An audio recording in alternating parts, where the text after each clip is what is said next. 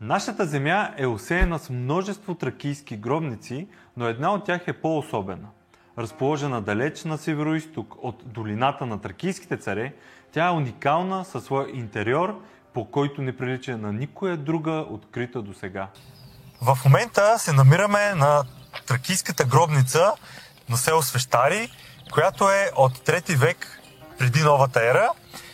Това е наистина едно уникално място, защото гробницата е запазена много добре. До нея има още няколко гробници, които ако дойдете също ще можете да ги видите. Археологическите проучвания започват през 1982 година. Тогава е открита Тракийската царска гробница и продължават и до днес, тъй като района е много богат на археологически паметници. Това е едно място, което е било населявано от най-дълбока древност. Наблизо има река и имало много добри условия за живот. Най-многобройни обаче са обектите от периода 4-3 век преди Христа, когато тук е имало много голям тракийски град, който се намира на около 2 км на запад и за който се смята, че е бил политически център или столица на тракийското племе Гети. От Тракийския град може да се види част от външната крепостна стена. Неговата площ е много голяма, около 100 декара е само площа на града, която е вътре в крепостните стени, но имало поселение извън тях. А тези 100 декара са обградени от две крепостни стени. Външната е била висока около 10 метра, около 4 метра е дебелината. Има и друга вътрешна крепостна стена. Градът продължава да се проучва, площа не е изцяло проучена, но хипотезата на проучвателите е, че това е Хелис, града Хелис, който е бил столица на гетският владетел Друмихет. И съответно предполага се, че Друмихет е погребан в царската гробница, която е най-голяма и най-богато украсена от гробниците, които тук са намерени но всъщност тракийските надгробни могили на територията на резервата са повече от 100. Са проучвани всички, но проучванията продължават. Кой е бил Друмихет? За този тракийски цар се знае съвсем малко, но въпреки това достатъчно, за да придобием представа за неговото величие.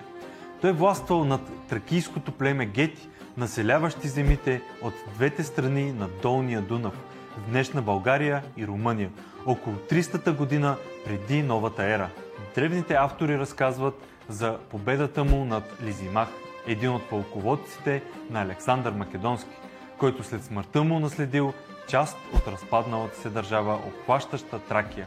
А след поредица от славни походи успял да разпростре властта си и над Македония и Мала Азия. След като обаче Лизимах нахул в земите на гетите, той претърпял поражение от тях и паднал в плен. Тогава Дромихет показал забележителна дипломация, организирайки символично пиршество, по време на което Лизимах бил гощаван с най-хубавите ястия, сервирани в сребърни съдове, докато гетите около него се хранили от скромни дървени чинии. Намекът на Дромихет към Лизимах с това бил следният – щом имате такива сребърни чинии във вашата страна, защо дойде тук, за да вземеш нашите дървени чинии? Накрая Лизимах бил освободен и изпратен с богати дарове. По този начин гетите си осигурили мирни отношения с могъщата му държава, а по-късно този мир бил скрепен с женитба между Дромихет и дъщерята на Лизимах. Изглежда обаче в последните години от царуването и живота на Дромихет настъпили смутни събития – по какво съдим за това ли? Нека да надникнем в гробницата му. След като свещарската гробница е разкопана и проучена напълно, около нея е построена камера, която след това е затрупана. Така посетителите могат да обиколят около външната част на гробницата и да видят външните истини. Никоя друга гробница у нас не предлага такава възможност. Стените на вътрешната камера са оформени като колонада, но вместо от колони, блоковете на свода се поддържат от фигурите на 10 жени с ръце вдигнати нагоре към тавана, наречени кариатиди. Всяка от тях е с различно лице и някога те са били отцветени. 2000 години по-късно можем да видим само следи от кафявата боя по косите им. На сводестата стена Над гробната камера е изобразен ритуала по хероизация или обожествяване на покойния владетел. Царят е на кон, следван от двама оръжености, докато богиня с дълга дреха подава на покойния владетел златен венец, а зад нея стоят четири жени, носещи дарове в ръцете си. Както сцената на хероизацията обаче, така и кариатидите са останали недовършени. Рисунката е очертана само с креда, а ръцете на някои от жените са издялани грубо. Това навежда на предположението, че владетелят, за когото е била предназначена гробницата, е починал преждевременно, вероятно в битка и затова майсторите не са успели да довършат до край работата си. Надали някога ще разберем какво точно е станало и дали действително тук е бил погребен самия Дормихет или някой друг незнаен владетел, нито какви са били скъпоценните погребални дарове, разграбени още в древността. Гробницата ще запази своите тайни, но именно тази тайнственост днес я прави още по-привлекателна за посетителите. След като дълги години свещарската гробница беше затворена за посещения, нейната реставрация и реновиране на комплекса най-накрая завършиха и отскоро тя отново е достъпна за туристи. Това, което се случи по проекта, беше промяна на осветлението вътре в гробницата. И също така има лабиринт, където се излагат част от предметите, находките, които са намерени вътре.